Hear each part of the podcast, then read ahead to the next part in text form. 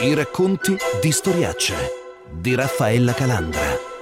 E nel momento in cui condividiamo l'esperienza della paura, mi permetto di dire anche del terrore, perché ci sta tutto il termine terrore in quella fase. Nel momento in cui condividiamo il terrore di vedere questi che facevano, mettevano le bombe la sera, l'indomani si presentavano arroganti dentro il negozio, aggressivi, L'intuizione fu che nel momento in cui ognuno di noi ha condiviso la propria paura con gli altri, la paura è svanita.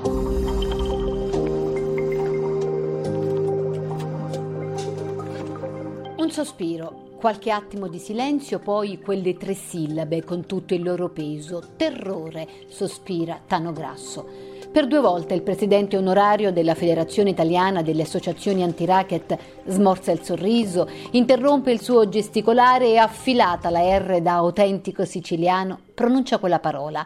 Lo fa quando ricostruisce il clima che si viveva nella sua capo d'Orlando esattamente 30 anni fa, prima della rivolta sua e di altri commercianti contro le pretese della mafia e poi ripete proprio quella parola, terrore, la sommatura massima della paura quando si proietta in avanti ora nelle incognite del dopo Covid, quando avremo i reduci, dice, in un contesto potenzialmente ideale per affari criminali e i segnali infatti soprattutto soprattutto al nord, già ci sono. L'infezione del Covid-19 e quella delle mafie vanno veramente a braccetto in un circolo vizioso.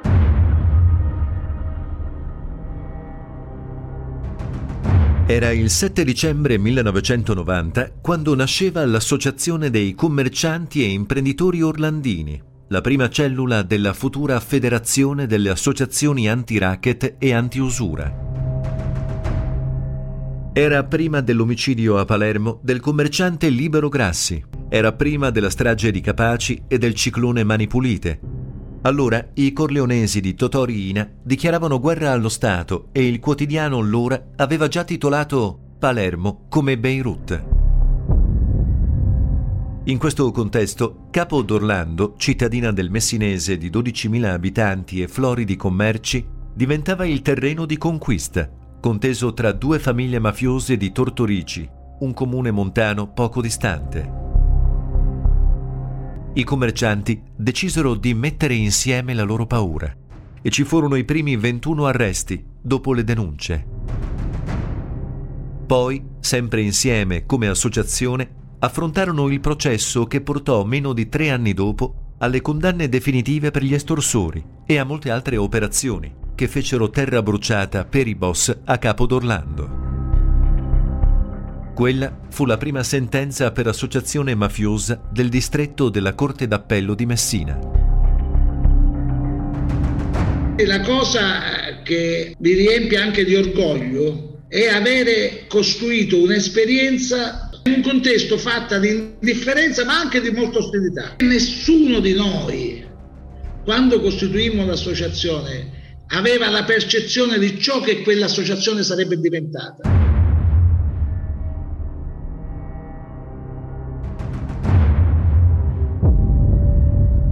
Ancora più importante oggi rievocare il contesto in cui quella decisiva rottura maturò in una Sicilia terrorizzata e soffocata dalla mafia più feroce.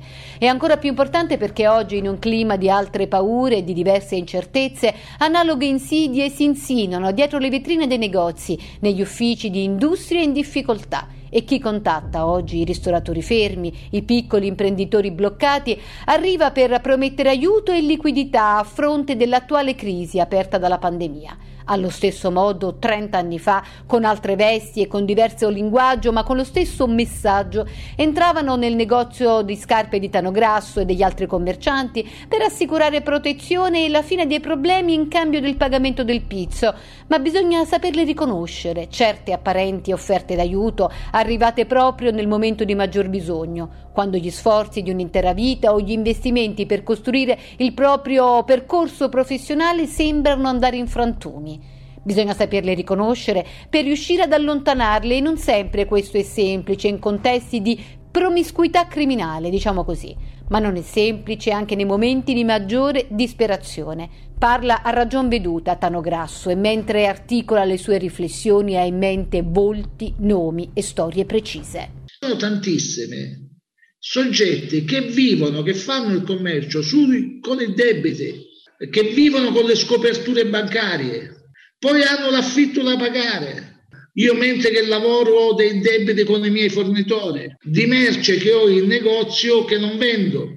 La cosa più grave è che questa dimensione del piccolo, piccolissimo commerciante non viene percepita, non ha voce. Tu vedi qua il bar, due ragazzi che hanno aperto un bar, accanto all'università facevano migliaia di caffè al giorno. L'università è chiusa, lo tiene aperto a chi lo fa il caffè. Gente che si è indebitata per aprirlo, ragazzi che si sono indebitati per aprire questo locale, bello. Il signor Giacomino, il bar dove io vado a prendere il caffè la mattina a Capo d'Orlando.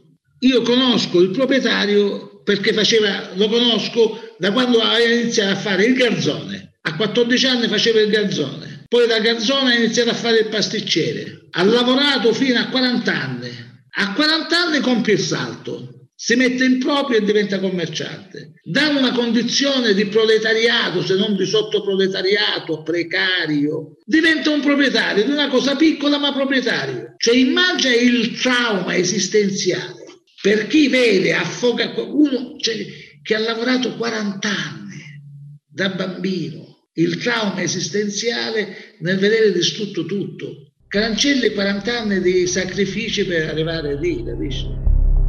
Ed è in questi momenti di difficoltà, per non dire di disperazione, che si fa avanti chi ha interessi criminali, chi sotto vesti all'apparenza rassicuranti offre liquidità e un aiuto che invece è soltanto la leva per mettere mano su quell'impresa così faticosamente costruita in un'intera esistenza di sacrifici.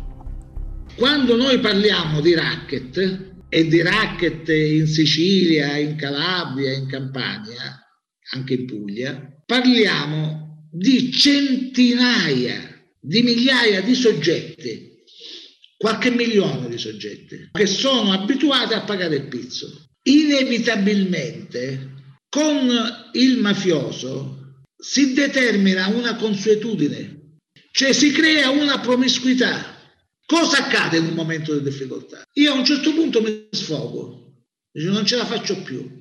Questa cosa del Covid è una tragedia. Probabilmente devo chiudere. Cosa mi dice quel mafioso se io ho un'attività importante? Niente, mi dice, mi dice, ma quanto ti servono? Tieni, qua ci sono 50.000 euro. E non mi chiede nulla in cambio. Alla fine di questo rapporto, qual è l'esito? Che io da proprietario sono diventato se va bene il direttore dell'azienda, se va male il commesso dell'azienda e il proprietario è diventato il mafioso, senza carta scritta, non ce n'è bisogno di carta scritta. Tu che vai a comprare i vestiti, vedi sempre quella persona lì, perché quello continua a lavorare lì. Questo è quello che avviene, che sarà un fenomeno che non si vede. Ora, questo è il vero rischio oggi. Cioè il mafioso non mette i suoi soldi, il suo capitale lo mette in qualcosa di, è, di credibile. Eh. Ed è questo quello che rende le imprese e i commerci del nord ancora più esposti e più a rischio, tanto infatti che i segnali di questo tipo sono stati già raccolti in particolar modo da Confcommercio e lo conferma anche il prefetto di Milano Renato Saccone. Lombardia e l'area e Milano sono le aree economicamente più sviluppate del paese ed è inevitabile che qui ci siano eh, appetiti di illegalità e della criminalità. Noi dobbiamo mettere insieme tutte le forze per contrastare e sconfiggere questo disegno a tutela dell'economia sana, che è eh, il tessuto fondamentale della Lombardia. Il bar dei ragazzi sul rettifilo di Napoli, ma anche la pasticceria dell'ex Garzone di Capodorlando divenuto proprietario. Quelle imprese sono un pezzo centrale della vita stessa dei loro titolari soffrono insieme come fossero uno stesso corpo e come un unico corpo devono imparare a riconoscere chi sembra offrire soluzioni miracolose sotto mentite vesti, ma invece, per dirla con un altro celebre titolo del quotidiano siciliano L'Ora, la mafia porta solo pane e morte.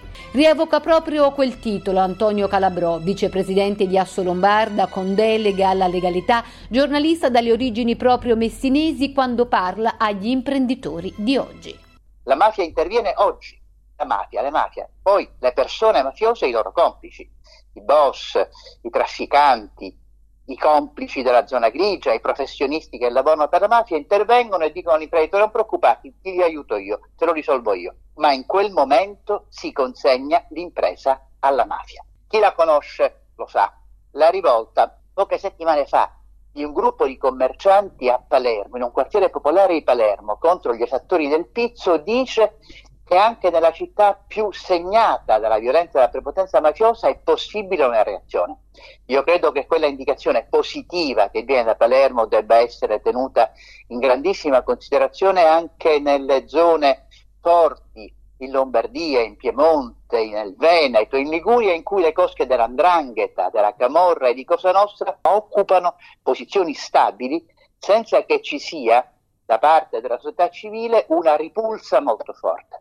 Ecco, bisogna denunciare le estorsioni e l'impegno delle associazioni, penso alla Solombarda, e dire ai nostri imprenditori non siete soli, noi ci siamo. Il messaggio insomma di 30 anni fa vale tuttora anche oggi in contesti eh, diversi. Qual è in questo momento la leva che potrebbe innescare anche il meccanismo che porti ad aumentare le, le denunce? Attenzione alle offerte da parte di intermediari oscuri che sembrano finanziariamente convenienti. Qual è la molla che deve scattare? La difesa dell'impresa. Per l'imprenditore l'impresa è una parte di sé, non può passare un criminale, anche se vestito da intermediario finanziario, vestito da commercialista, vestito da avvocato, e portargliela via.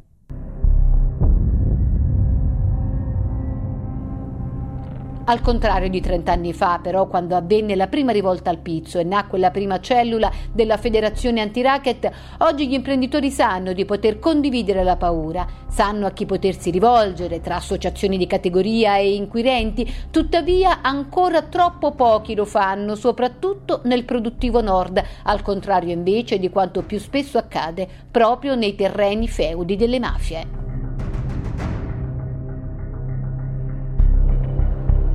Da qui ripartono tra pochissimo i racconti di storiacce.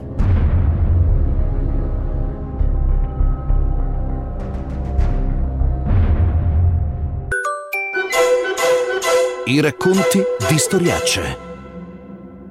C'è un aumento delle interdittive antimafia anche in regioni finora esenti da questa misura. L'impatto della pandemia sul fabbisogno di liquidità delle imprese, parliamo delle grandi imprese, la Banca d'Italia mette in evidenza che oltre 100.000 imprese di questa taratura vivono un momento di mancanza di liquidità e c'è il rischio di finire nella rete dell'usura.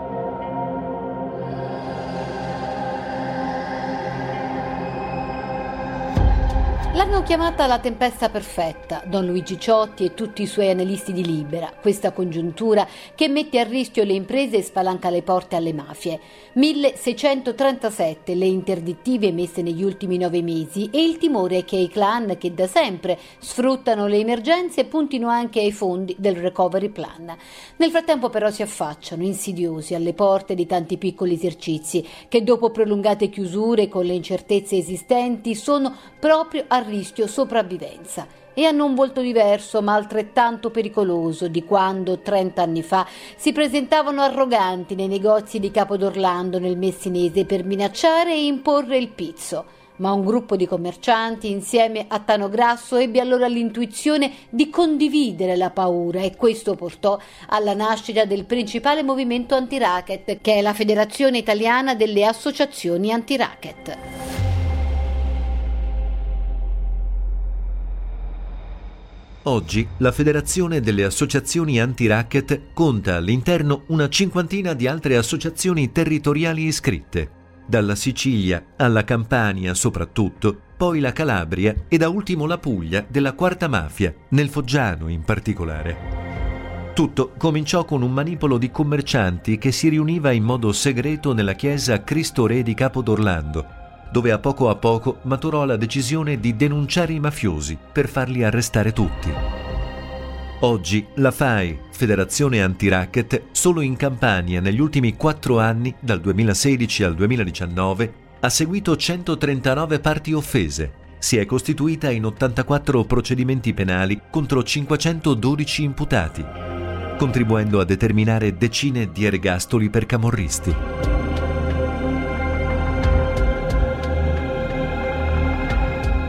Creare un cuscinetto attorno all'imprenditore minacciato, fare in modo che la sua paura fosse la paura di tutti gli altri e che le difficoltà di un percorso giudiziario fossero condivise.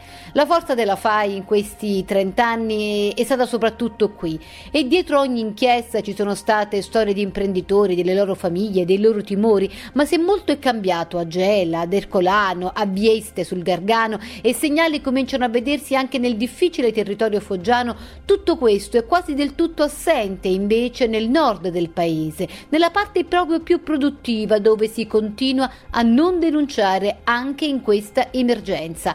Lo conferma l'attuale capo della direzione distrettuale antimafia di Milano, Alessandra Dolci, che riprende il grido d'allarme che già fu di Ilda Boccassini e su questo Tano Grasso, presidente onorario della FAI e profondo conoscitore di queste dinamiche, ha una sua personale convinzione invitare i cittadini a denunciare, perché purtroppo il numero delle denunce è sempre bassissimo, se non addirittura inesistente. Nonostante queste potenzialità positive, perché non si riesce ad andare avanti come sarebbe necessario? Perché ancora, nonostante si è dimostrato in questi 30 anni che attraverso le associazioni nessuno viene ucciso, Com'è possibile che ancora oggi le denunce siano così esigue rispetto alla diffusione del fenomeno? Cioè la caratteristica di questi 30 anni è che il movimento anti-racket continua a essere, stato ed è una esperienza di avanguardia. In alcuni luoghi diventa un'esperienza di massa. Continua a prevalere l'idea che il problema sia la paura. E invece è un errore oggi. Cent'anni fa poteva essere, la paura poteva avere un ruolo determinante, oggi la paura ha un ruolo, una funzione residuale. Quando la Boccassini pone quel problema, io mi sono interrogato, ma perché dal nord non ci arrivano telefonate? C'è una persona che è vittima di estorsione, bene o male sa che c'è questa FAI. Perché non riceviamo? Ho cercato di approfondire e e quindi ho trovato anche una spiegazione in quello che dice la Boccassine.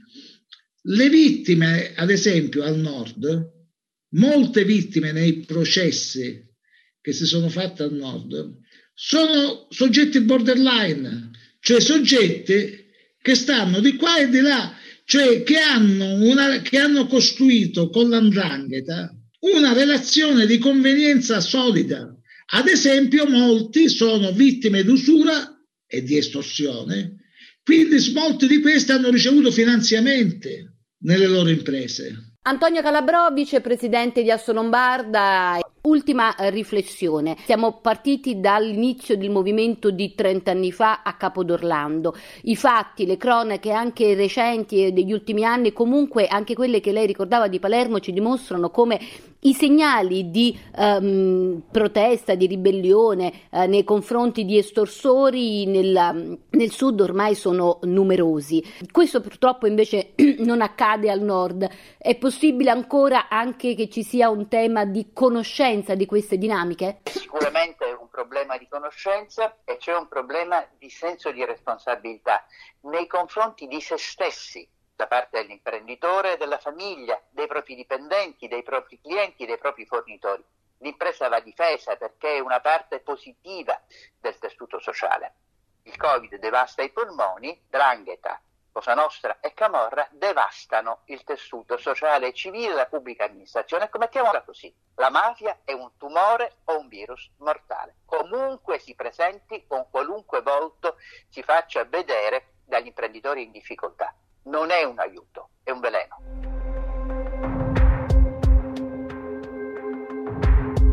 E il rischio che questo veleno possa diffondersi anche nelle parti sane dell'imprenditoria dipende soprattutto dalla capacità dello Stato di dare risposte affidabili e adeguate e tempestive alle difficoltà delle imprese, anche perché avremo davanti tempi difficili con la prospettiva di avere anche, come avverte Tano Grasso, dei reduci, proprio come avvenne nel difficile primo dopoguerra.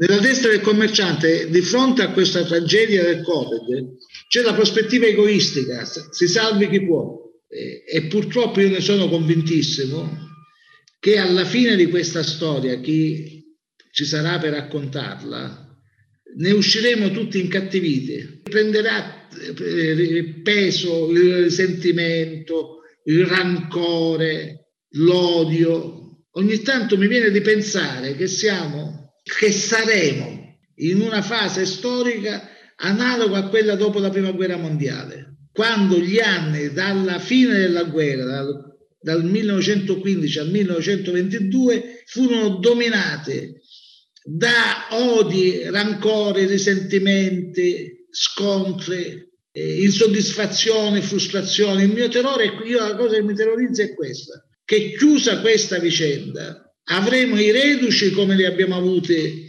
nel dopoguerra, avremo i reduci, questi reduci saranno probabilmente persone che avranno frustrazioni immense perché hanno visto compromessa una stabilità economica che prima avevano e che probabilmente non avranno più.